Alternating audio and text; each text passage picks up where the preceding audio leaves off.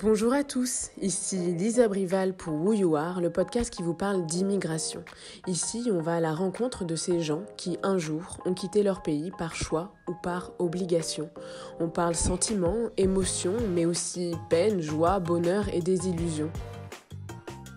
Et aujourd'hui, dans Who on accueille Devra Taboada une jeune femme tout droit venue du Brésil et en France depuis 4 ans.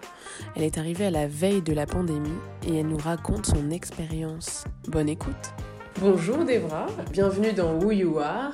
Pour commencer, je t'invite à te présenter. Est-ce que tu veux bien te présenter un peu comme tu le souhaites, un peu comme tu as envie de te présenter euh, pour que nos, nos auditeurs sachent un peu qui tu es? Bonjour, merci pour ton invitation. Je suis très ravie d'être là avec toi. Pour commencer, me présenter. Bon, je m'appelle Devra Taboada, euh, j'ai 27 ans, bientôt 28. Je suis brésilienne et euh, j'habite en France depuis euh, la fin de 2019. Donc aujourd'hui, ça fait 4 ans que je suis là. Et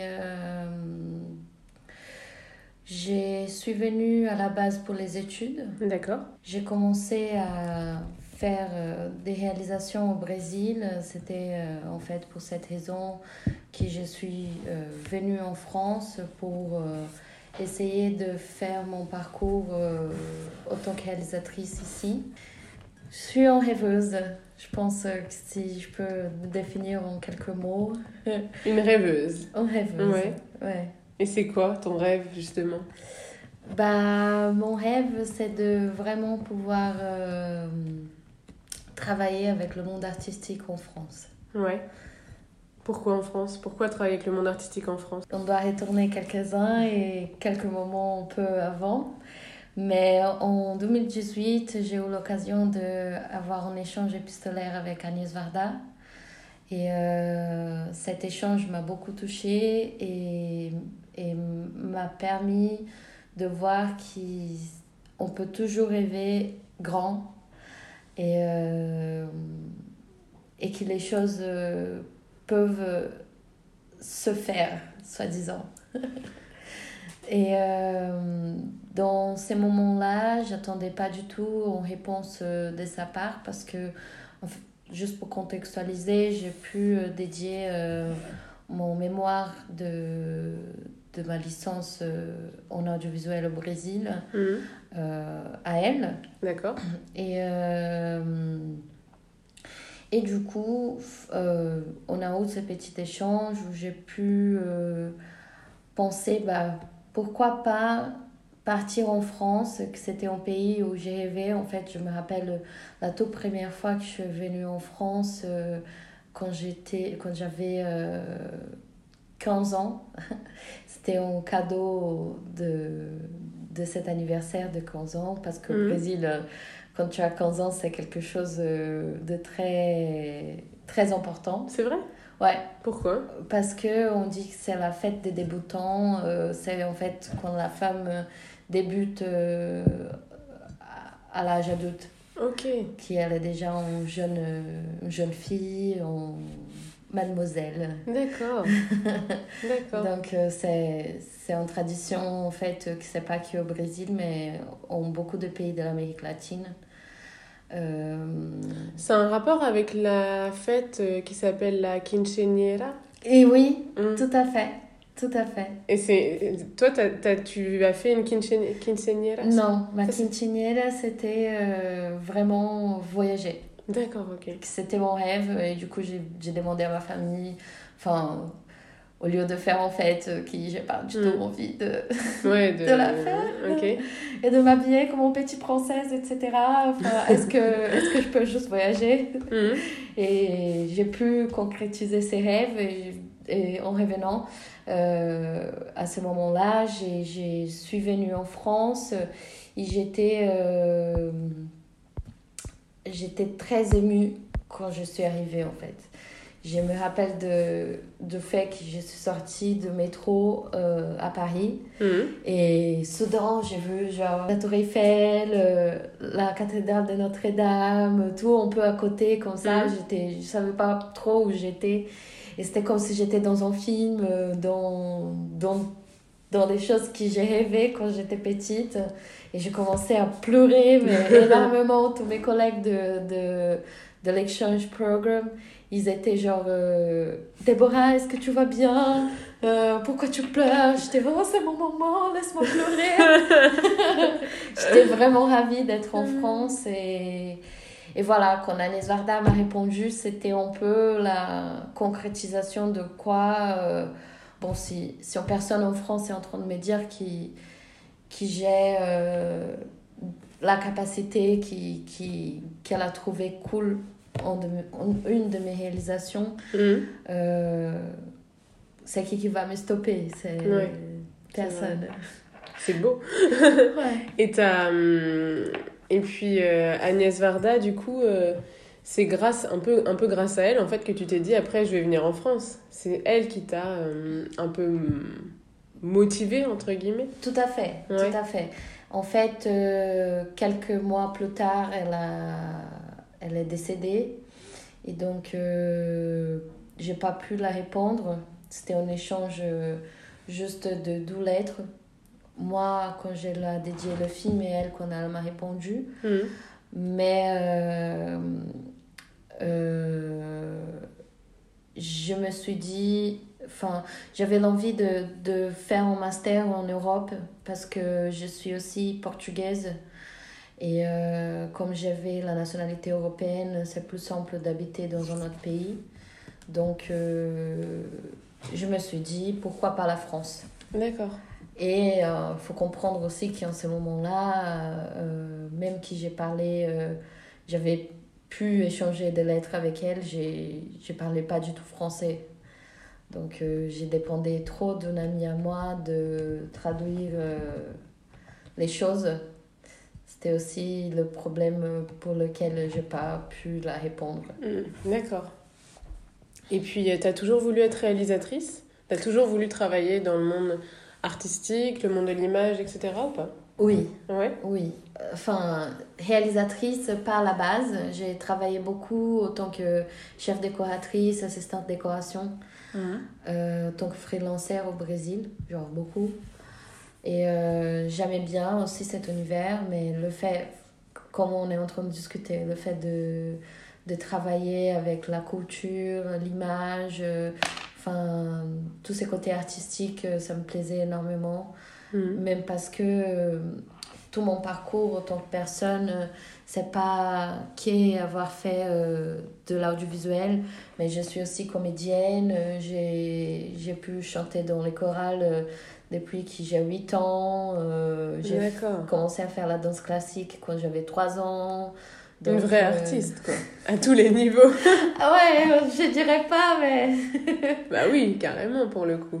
Tu es, du moins, tu es nourrie par l'art depuis toujours Depuis toujours. Hmm. Depuis toujours. Et, euh, et puis, du coup, euh, donc tu es arrivée en France il y a 4 ans, c'est ça? Oui. Est-ce que, euh, est-ce que tu te souviens de ton premier jour en France? Oui, je me rappelle bien. Alors, raconte-nous.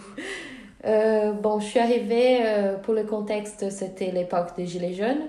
Donc, hmm. il y avait les manifs partout. Je suis arrivée... 2019, du coup? Oui. Ouais, ok. Je suis arrivée euh, en région parisienne, à Alfortville. Ok. Côté de Maisons Alfort, au 94. Et, euh, et du coup, j'avais pas de téléphone portable. Enfin, j'avais mon téléphone portable, mais j'avais pas de connexion. Mhm. Je parlais pas français. Ouais. Et euh, tout était arrêté et un peu chaotique. Du coup, l'image que j'avais, c'est que c'était encore plus chaotique. Et je suis arrivée dans un appartement euh, dont j'ai resté euh, pendant un an, euh, qui était complètement... Enfin, j'attendais trouver un appartement bien rangé, etc., qui m'attendait, entre guillemets. Et l'appartement était complètement utilisé par le fils de, de propriétaire à, à cette époque-là. Et du coup, j'ai dû faire un super ménage. J'ai dû chercher un supermarché qu'il y avait à côté et trouver des produits ménagers. Et je trouvais pas de mêmes produits ménagers que j'ai fait le ménage au Brésil. J'étais tout perdu. Et je me rappelle aussi, comme j'avais pas de téléphone portable, ma famille savait rien de moi. Est-ce que tu es arrivé bien? Est-ce que mm. tu n'as pas arrivé bien? Comment tu vas? Ouais, ils ont dû avoir peur. Ouais, et ça faisait, enfin, juste le voyage, ça fait 12 heures, donc ça faisait à peu près 24 heures que j'avais parti Hmm. euh, du pays et- sans aucun contact avec personne. Du coup, je me rappelle juste d'avoir trouvé une jeune fille à la rue et je me suis dit, bah, ça va être avec cette fille que je vais parler. Ouais. Et je me rappelle de dire euh, bien euh, de façon méga drôle parce que je savais pas du tout parler français. Hmm. Pardon, excuse-moi, parlez-vous l'anglais, pouvez-vous m'aider? Et, euh, et du coup, euh, j'ai pu parler en anglais finalement avec elle. C'était une jeune fille, donc euh, elle parlait l'anglais, pas spécialement très bien, mais c'était suffisant pour la communication se faire. Et je lui ai demandé où je pouvais acheter en carte SIM.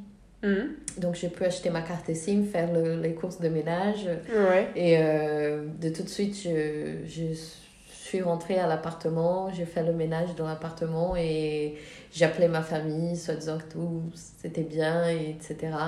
Mais je me rappelle d'un jour très chaotique en fait. Hmm.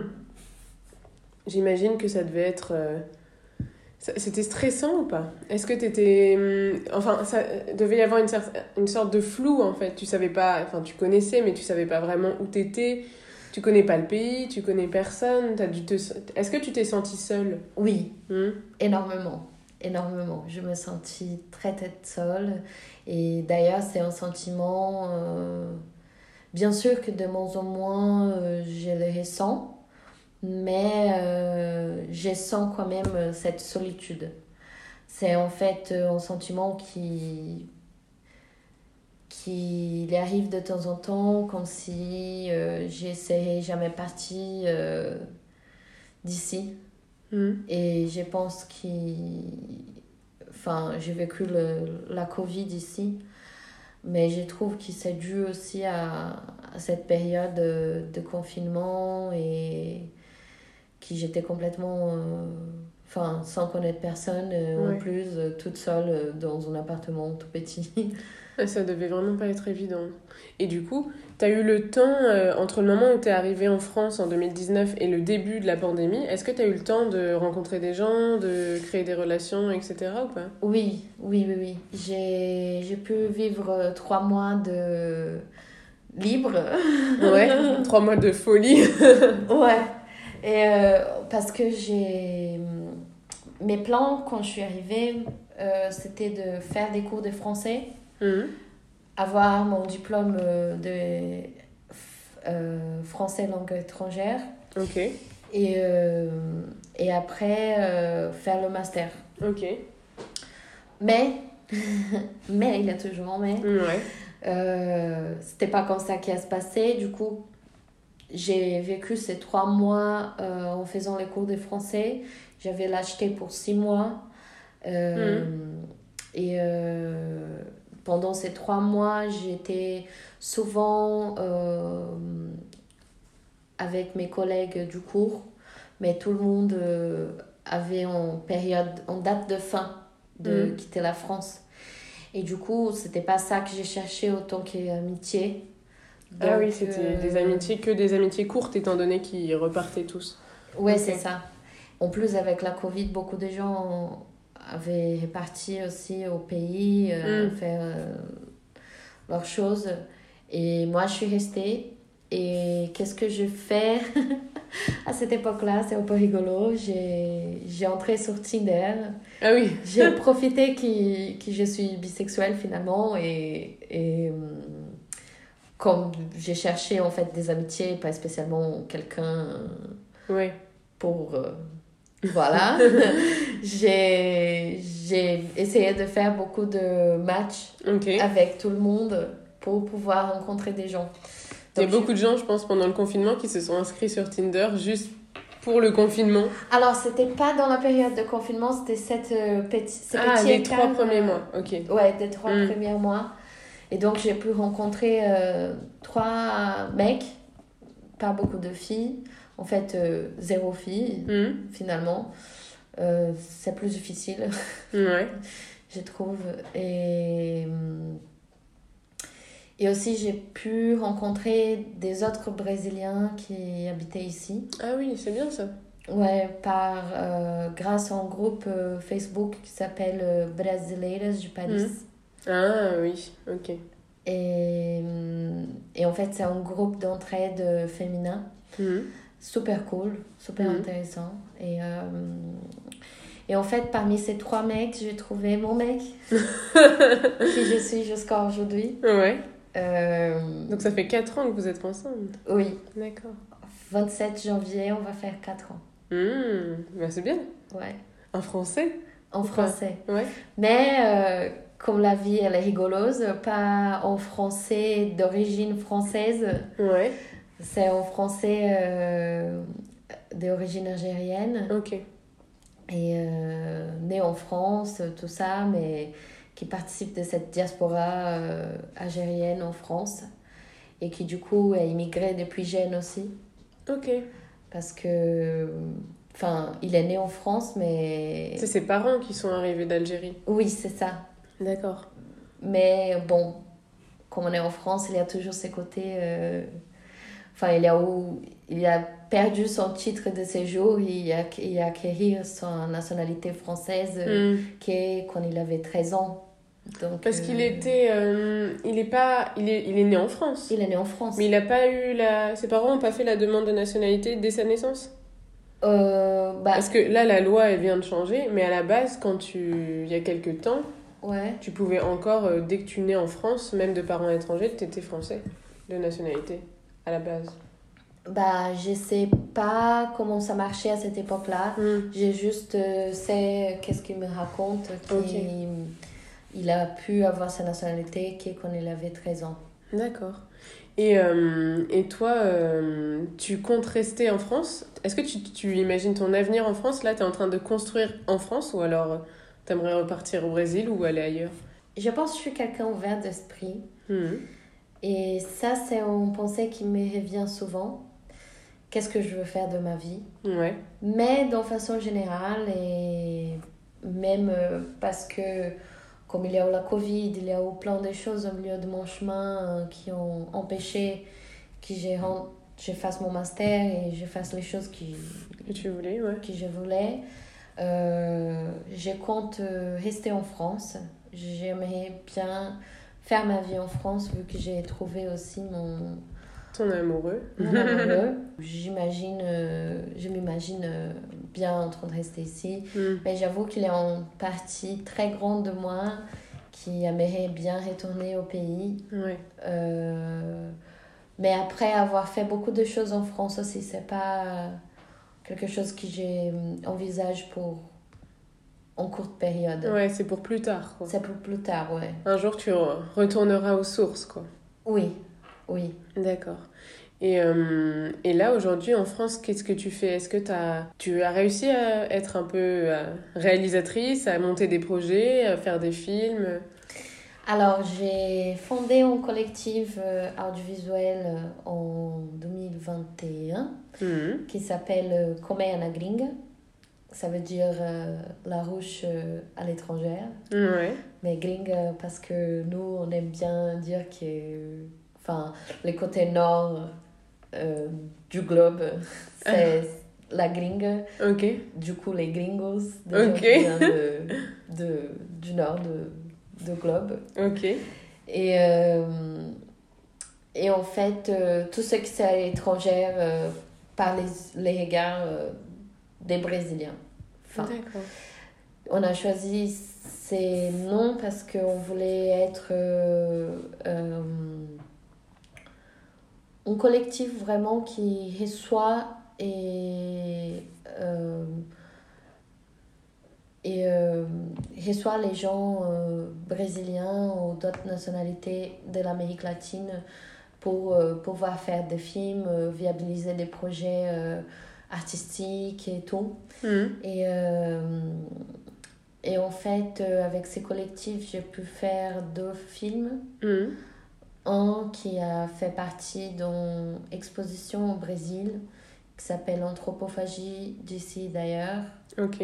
et qui j'ai pu aussi euh, les faire une exhibition euh, il n'y a pas longtemps, c'était dans le mois de décembre 23 Ok. euh, à Paris dans un événement qui s'appelle La Téhérade. Mhm. Euh, et ça se passe à Digital Village, à Place d'Italie. D'accord.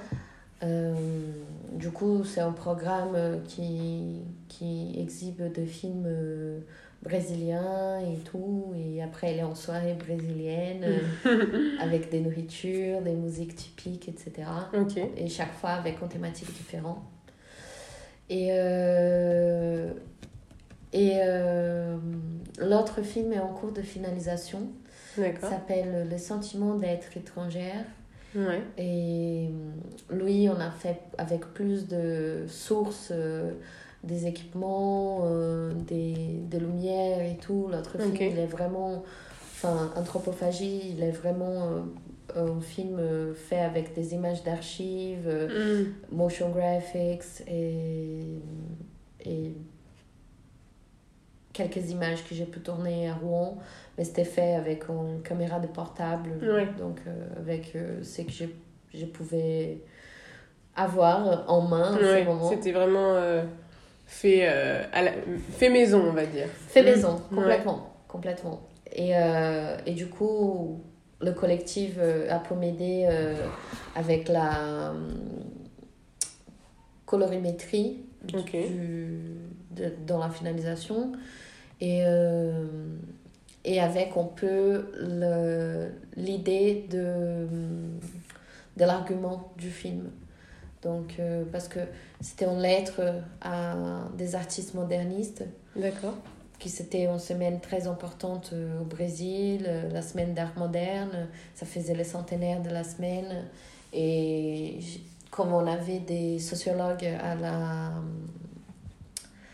au groupe, euh, j'ai demandé euh, quelques questions historiques en fait pour pouvoir écrire mon argument et finalement écrire la lettre. D'accord. Et euh, pour, pour les sentiments d'être étrangère, on a eu quelques, quelques soucis au milieu du chemin euh, parce que euh, c'est difficile d'engager des personnes, surtout quand, quand tout le monde habite dans des pays différents, on se rencontre qu'en ligne, il n'y a pas de côté présentiel, etc. Et, euh, Pas évident, ça. c'est pas évident. Ouais. C'est pas du tout évident. Et euh, moi et ma collègue euh, cofondatrice, on était un peu fatigués euh, de la gestion, Ouais. en fait, du projet et de- d'engager les gens. Et en fait, le collectif, il a. Il n'a pas fini, fini, mais Et c'est toujours euh, sur, en lien avec le Brésil, le sentiment d'être étrangère, ou alors c'est plusieurs personnes de plusieurs nationalités? En fait, c'est en fiction, pas fiction. Ouais. C'est un film, euh, je dirais, essai, Ok. un film essai. Et, euh, et en fait, c'est moi, Mhm. en, tant- en tant que réalisatrice et... euh, Actrice, du coup? Ouais. Ouais, ok. Et, et en fait, euh, on avait un scénario Mhm. qui en a suivi. Il est un peu onirique, le film. Donc, euh, il va parler vraiment de sentiment d'être étrangère, d'être étrangère. Pas Mhm. spécialement si t'es brésilienne, euh, colombienne ou autre nationalité, mais le fait de ne pas habiter dans ton propre pays. Et c'est quoi, du coup, le sentiment d'être étrangère? C'est quoi, toi, ton propre sentiment d'être étrangère, justement? Euh, c'est un sentiment de solitude en même temps complétude. Ouais. En fait, euh, en même temps que tu te sens toute seule, tu vois la force que tu as dedans toi-même de se refaire dans un autre pays et, euh, et de pouvoir s'adapter, euh, soit linguistiquement parlant, Mm. soit euh, des manières culturelles. euh, et ça te permettre en fait de ouvrir tes horizons Mhm. tu, tu as un sentiment d'être tout petite mais trop, tout grande en même C'est temps. vrai Parce que tu peux voir la vie, la société, les sociétés Mhm. dans un autre prisme en fait. Ouais. Tu vois les choses de loin, j'ai l'impression. D'accord, avec, du, avec plus de hauteur, quoi. Ouais. Et tu te sens plus, euh, on va dire, depuis que tu es étrangère, parce que c'est un peu bizarre de dire ça, mais Ouais. depuis que tu es arrivée en France, tu te sens plus... euh, Enfin, en fait, ce que tu décris, c'est que tu te sens seule vis-à-vis de ton pays, on va dire. Tu te sens loin, du coup, évidemment, t'as pas tes proches, t'as pas tes amis, etc. Mais d'un autre côté, en fait, t'as un... t'as un- Tu, tu as la possibilité d'avoir une capacité d'analyser qui est différente parce que justement, c'est pas ton pays.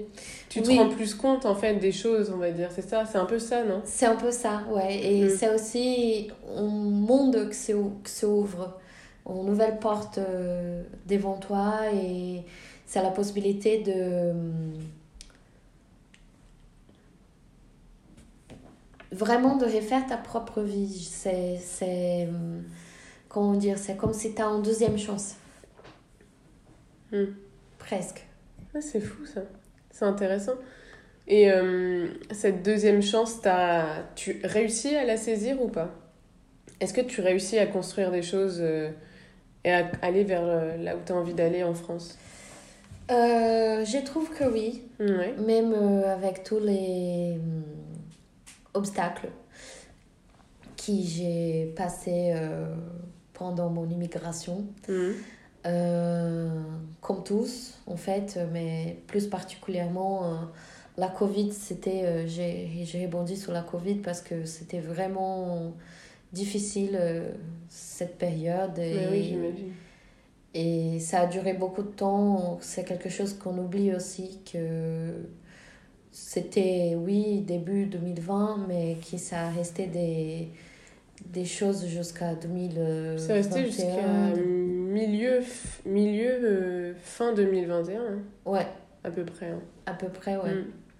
Et même 2022, il y avait encore de petites choses bien au début euh, de l'année Je me souviens plus. parce que j'étais en formation Mhm. Et euh, je me rappelle bien de mes collègues, euh, on avait le cours annulé un jour parce qu'on avait un des collègues qui a Oui. chopé le Covid et du coup, on devait annuler le cours parce que personne ne pouvait le prendre. Voilà. Ouais. Mais oui, il y avait eu euh, 2021, il y avait eu à la fin d'année un regain parce que je me souviens que nous, on était tous confinés parce qu'on avait tous le Covid et qu'on ne pouvait, pouvait pas fêter Noël. Voilà. Oui, je me souviens. Et ça, c'était vraiment en décembre 2021, donc oui, 2022, c'était un peu pareil. C'est vrai que ça a duré euh, deux ans quasiment. Ouais, Quasiment deux ans. c'est énorme. C'est énorme. Et en fait, et aujourd'hui, pour juste parler euh, vraiment par rapport à ça, on, a, on le met un peu de côté aujourd'hui, sans forcément prendre en compte le traumatisme que ça a été pour, euh, Pour les gens, pour les gens. Quoi. tout à fait. Euh, malgré que la Covid, c'était vraiment. ces périodes super chiant au niveau de socialisation. Vu que je suis une personne très sociable, c'était quelque chose pour moi que, que me manquait énormément. Là, je te comprends. ouais. Et surtout aussi comment être sociable dans une nouvelle société. Enfin, À Tinder. oui, ouais. mais euh, comment, comment retrouver les gens. Et, euh, et en fait, malgré cette situation, c'était la Covid qui m'a permis de rester parce que si c'était pas le confinement, le premier confinement, les tout premières, j'aurais pas pu continuer mon cours de français euh, trois mois plus tard. C'est-à-dire, euh, c'était prévu pour terminer en juin. Je terminais. euh, Enfin, on a pris trois mois de confinement, donc euh, plus trois mois juin, juillet, août, Septembre, septembre. En septembre, je peux terminer mon cours et grâce à ça, j'ai trouvé mon emploi. Mm. Et grâce à ça, j'ai pu avoir mon assurance maladie. Et grâce, vous voyez, tu vois, donc euh, Mm. c'était grâce Mm. à ces temps très tendus, très longs, qui, qui j'ai pu avoir mes choses ici parce que c'était vite comme, Ouais. comme c'était prévu au départ. Euh, Je pense pas que j'aurais pu avoir mon assurance maladie et des, des choses euh, administratives qu'on a besoin pour pouvoir rester. Au final, ça t'a, entre guillemets, ça t'a servi sur certains points, le fait que tout s'arrête. Oui, Mm. oui, surtout au départ. Ouais. après, en 2021, c'était déjà. Oui. Ok, c'est bon. Oui. On a déjà réussi. C'est Oui. c'est quoi qui va terminer ça? Non, non, 2021, oui. Je me souviens, euh, 2021, juin 2021, nous on présentait le film euh, que j'ai fait sur l'immigration à la lisière des frontières. Et euh, avec Chirine, c'était la co-réalisatrice du film, Chirine Amadi. Et en fait, euh, il y avait encore les couvre-feux à 21h, je crois. 21h. Et il me... sem- 21h ou 22h Je sais plus, il y avait un couvre-feu. Et nous, on finissait le, de ranger le l'après-film. Il était euh, 22h30, on était tous hyper loin de chez nous.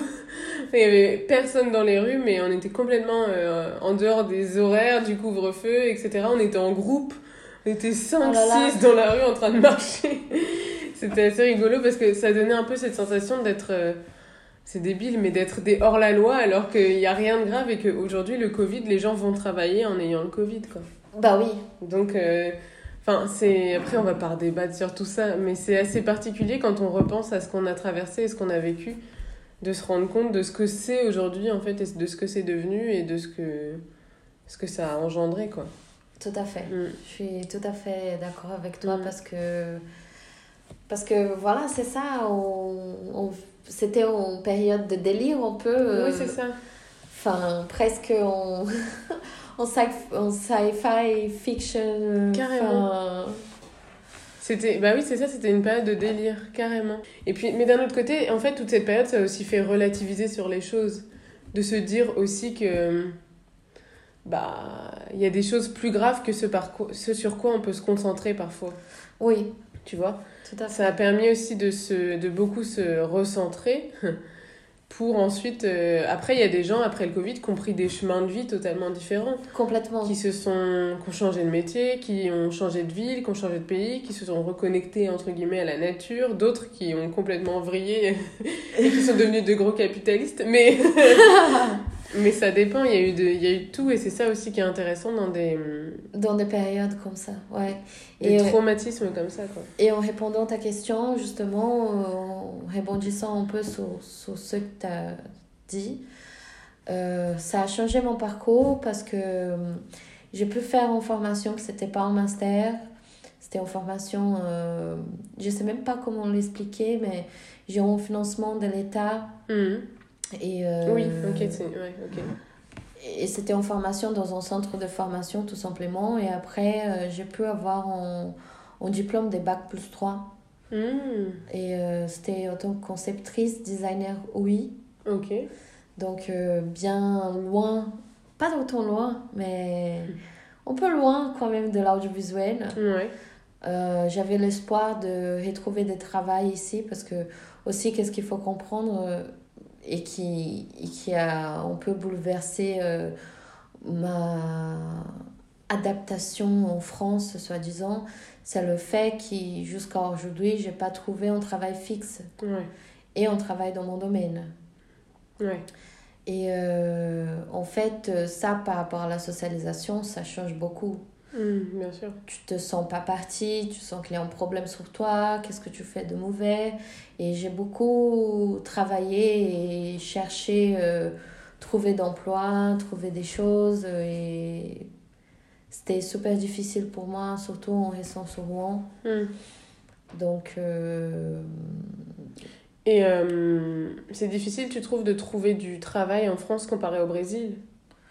Oui, déjà de un, parce que j'ai pas le même réseau professionnel Ouais, que j'ai en France. Donc, euh, développer un réseau, ça prend du temps. ouais, c'est vrai. Et le réseau que j'avais, c'était un réseau de 23 ans de vie.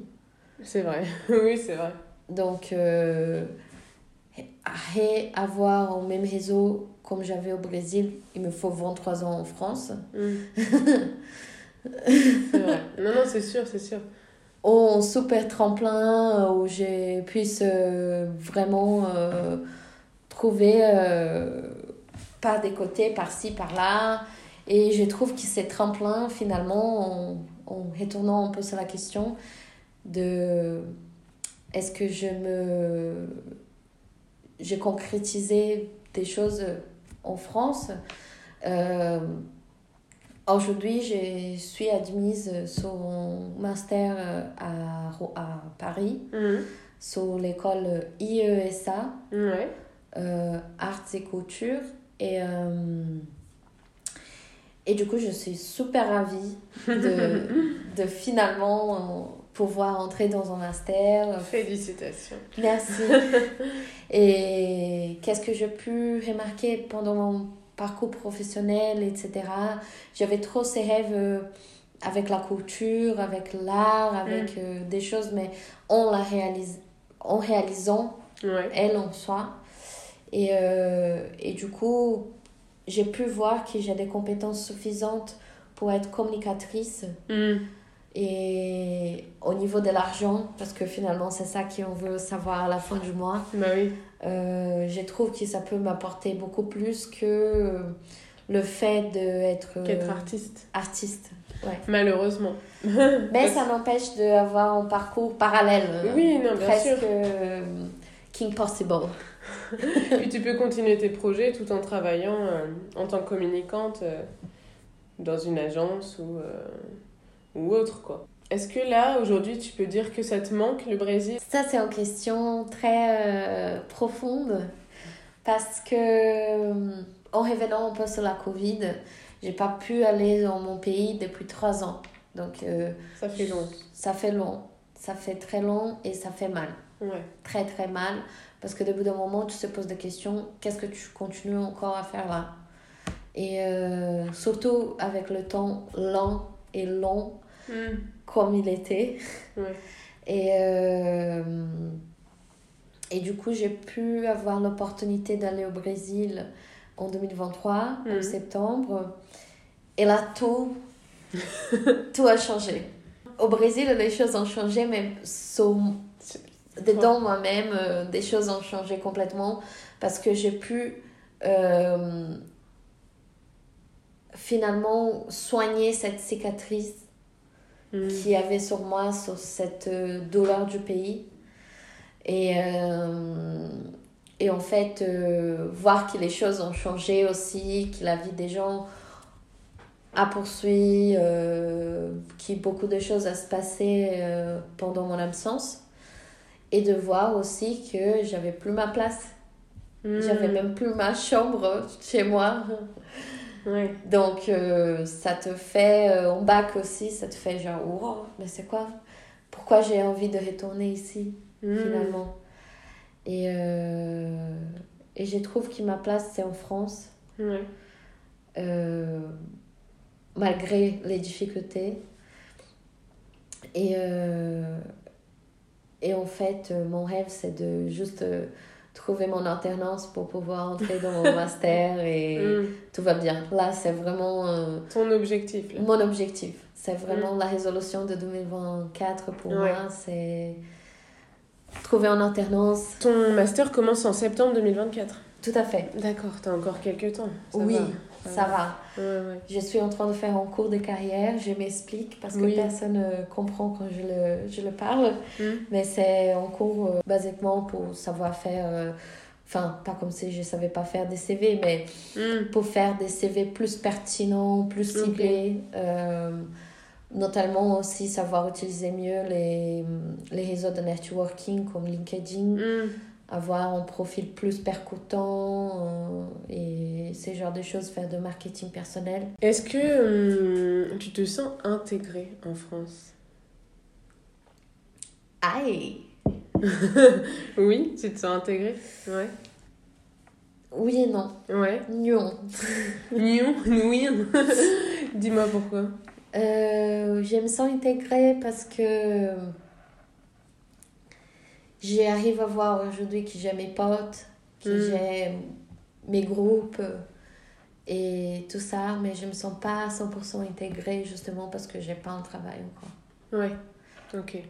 Et euh, c'est cette euh, difficulté depuis le départ qui, qui je trouve, qui me fait euh, avoir ces ressentis que je suis pas bienvenue. Ah, d'accord.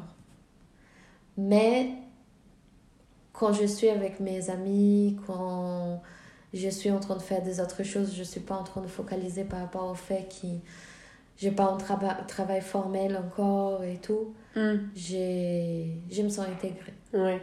C'est plus vraiment d'un point de vue euh, place dans la société que de place euh, en tant que telle, en tant que personne, au, au milieu des gens, de tes proches. C'est plus vraiment ta place euh, dans la so- très théoriquement dans la société en fait.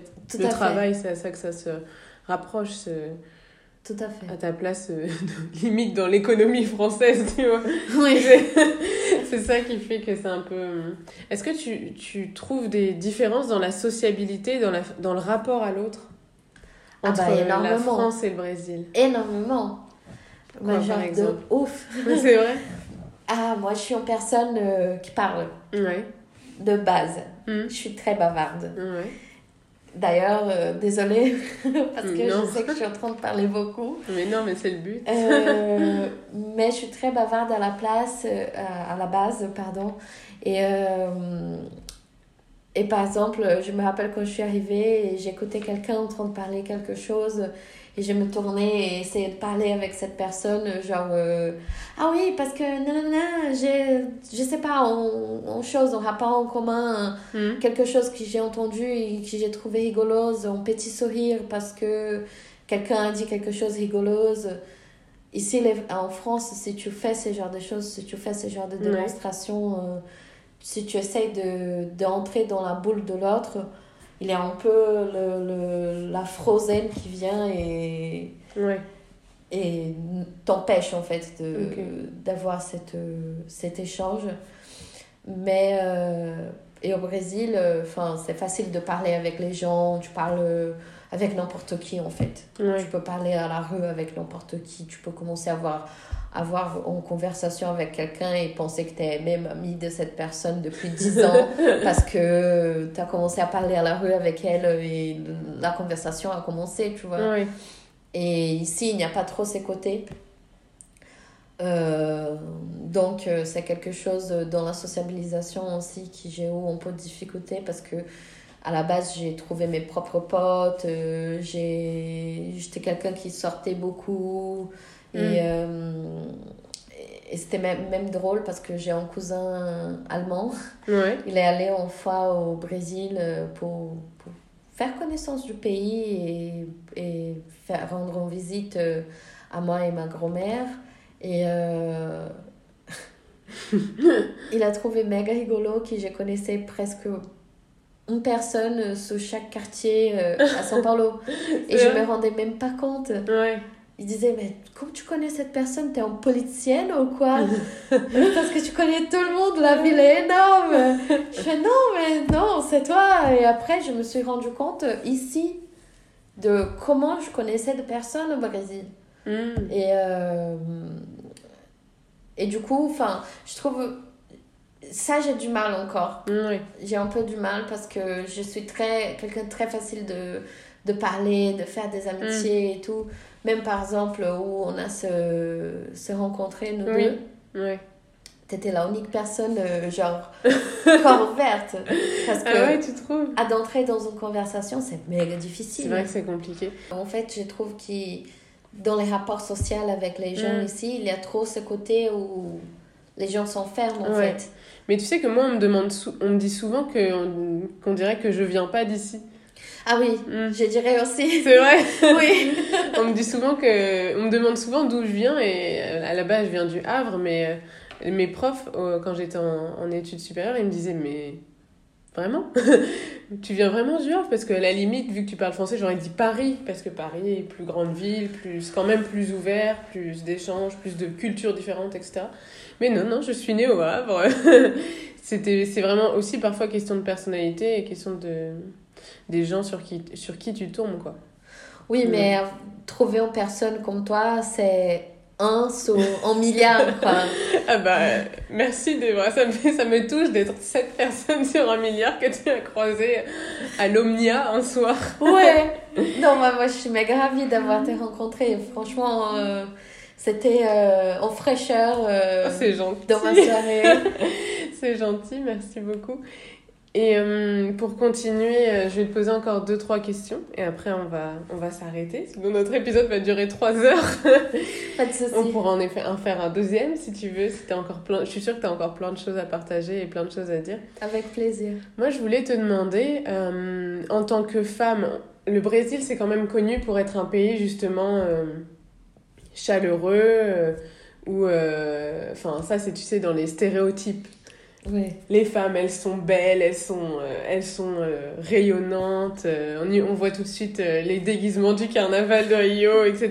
C'est vraiment les clichés, tu vois. Ouais. Et je voulais savoir, toi, ton rapport à, à la femme pour toi, en France et au Brésil, est-ce que quelles, quelles sont un peu les différences que tu vois en tant que femme? Être une femme au Brésil et être une femme en France Alors, je viens de Brésil, naturellement, on sait ça déjà, mais là-bas, j'étais draguée comme toutes les femmes sont draguées et tout, mais pas autant qu'en France, C'est vrai? C'est vrai. Quand je suis arrivée, j'étais draguée, mais genre énormément, ça me cassait les couilles. C'est vrai Oui, et, euh, et ça me... Enfin, j'étais à Paris aussi, donc euh, je pense que... Oui, Paris, euh, C'est pas la ville. euh. est complètement différent qu'à Oui. Rouen. À Rouen, c'était vraiment plus tranquille, Oui. de ces côtés. Euh, mais j'étais plus draguée qui draguée au Brésil. Et Mhm. donc, j'ai pas eu beaucoup d'amitié femmes en France. Déjà, une de mes amies, je l'ai fait, ça fait pas longtemps. Mhm. Ça fait un an à peu près, qui est française et tout. Enfin, mais éthiopienne à la base, euh, Ah oui, donc euh, euh, différent aussi. différent aussi. Et euh, l'autre amie, enfin, j'ai j'ai pas beaucoup d'amis femmes. Mm. Donc, j'ai pas eu trop le rapport, c'est comment qui les femmes se portent. C'était toujours par rapport à, à mon regard, mon observation à moi Mhm. et comment les gens euh, se portaient en soi. Est-ce que tu te sens aussi libre en France qu'au Brésil? Dans, dans tout ce que tu peux faire Est-ce que tu te sens libre de tout faire en France autant que tu pouvais l'être au Brésil? Non, Non? Non. Pourquoi, justement? Bah, en fait, euh, au Brésil, on peut danser euh, beaucoup Mhm. avec nos fesses, etc. Ouais. Faire de twerk et Mhm. tout. Et ici, c'est c'est très mal vu, très euh, mal euh, compris aussi. Parce que nous, on fait ça, bien sûr, il y a, il y a aussi des harcèlements, etc. Mais c'est pas de la même façon. Enfin, on a une culture très, vraiment de danser avec nos amis, nos amis femmes euh, et tout. Et, et de s'amuser en fait. Mhm. Tant qu'ici, si tu fais ce genre de choses, euh, t'es pas, t'es pas bien vu, T'es catégorisé. t'es catégorisé tout à fait. Et je trouve qu'en fait, il n'y a pas autant de différence qu'être femme au Brésil ou femme en France. Je vois juste plus de pudeur dans la société. Plus de pudeur, oui. Tu vois, c'est rigolo parce que tu écouteras, enfin tu verras l'épisode, c'est le premier qui va sortir, c'est celui de Barry qui vient de Guinée. Et puis euh, il racontait que lui, en Guinée, les gens étaient très sociables, mais très pudiques. Alors qu'en France, les gens n'étaient pas sociables, mais n'étaient pas pudiques. Genre, ils peuvent s'embrasser dans la rue. Ce qui, en Guinée, ne se fait pas, tu vois. Ouais, Et c'est encore différent euh, avec le Brésil. Toi, tu vas dire que la- les Français sont pudiques sur certains points, et c'est vrai. Les, les Français sont pudiques. Enfin, tu vas pas voir une nana twerker euh, aussi facilement que ça doit l'être au Brésil. Mais, en fait, euh, ils le sont pas tant que ça comparé à d'autres euh, pays encore, et c'est ça qui est rigolo. ouais, énormément. Mais après, ça reste. Je veux pas être comprise comme si je suis en train de critiquer la Non, France. C'est juste euh, mon vécu Hmm. en tant que brésilienne au Brésil et mon vécu en France. Non, bien sûr. C'est, je, je trouve après que chaque pays a sa culture et, Bien sûr. et euh, enfin, c'est à moi aussi de, de m'adapter, d'accepter certaines choses, certains codes. Et euh, même qu'ils ne soient pas évidents, mais, Hmm. mais de les accepter. Si tu veux, si tu devais donner des conseils, enfin l'avant-dernière question, si tu devais donner des conseils à des personnes qui arrivent là en France, de nouveaux, de futurs peut-être français, des personnes qui immigrent et qui arrivent en France, qu'est-ce que tu leur dirais?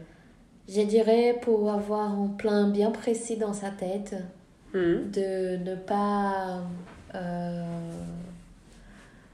laisser tomber ses objectifs, d'essayer toujours de trouver des repères, même que ce soit très difficile, euh, d'essayer d'avoir plus d'amis français, même si c'est plus facile d'avoir des amis de la même nationalité. Hmm. Mais c'est important d'avoir des repères n'importe lesquels. C'est juste un petit conseil, genre essaye d'avoir beaucoup d'amis français parce que tu vas se sentir mieux Rencontrer vraiment du gens, des gens quoi. des gens. Aller à l'avant. euh, Et tu vas se sentir plus dans les pays aussi. Ouais. Et plus à, à- à- partie de, du pays. Ouais. Ok. Euh, je dirais euh, pour qu'il me contacte, que je serai là pour le, lui L'aider. l'aider. ouais. Et euh, parce que ouais, je, suis- je suis désolée, mais je suis quelqu'un comme ça. Je- si je vois quelqu'un dans la même souffrance euh, Ouais. que j'étais, je veux rendre service, je veux l'aider, je veux Oui, bien sûr. pouvoir faire quelque chose. Et pour te contacter Où est-ce qu'on te contacte Si, si quelqu'un écoute le podcast et se retrouve dans la même situation et a envie de te contacter, est-ce que c'est possible ou pas? Oui, bien sûr, vous pouvez me contacter sur mon Instagram, c'est Dedevra, underline. et avec plaisir, je serai là pour vous et n'hésite pas à envoyer un petit message. Je serai ravie de vous répondre. et, euh, et quoi d'autre, je dirais qu'on conseille Bah après... euh, Je pense que c'est ça. Ouais. Et si tu devais définir en un mot euh, ton expérience de l'immigration, un mot ça fait peu, qu'est-ce que tu dirais? Oh là là.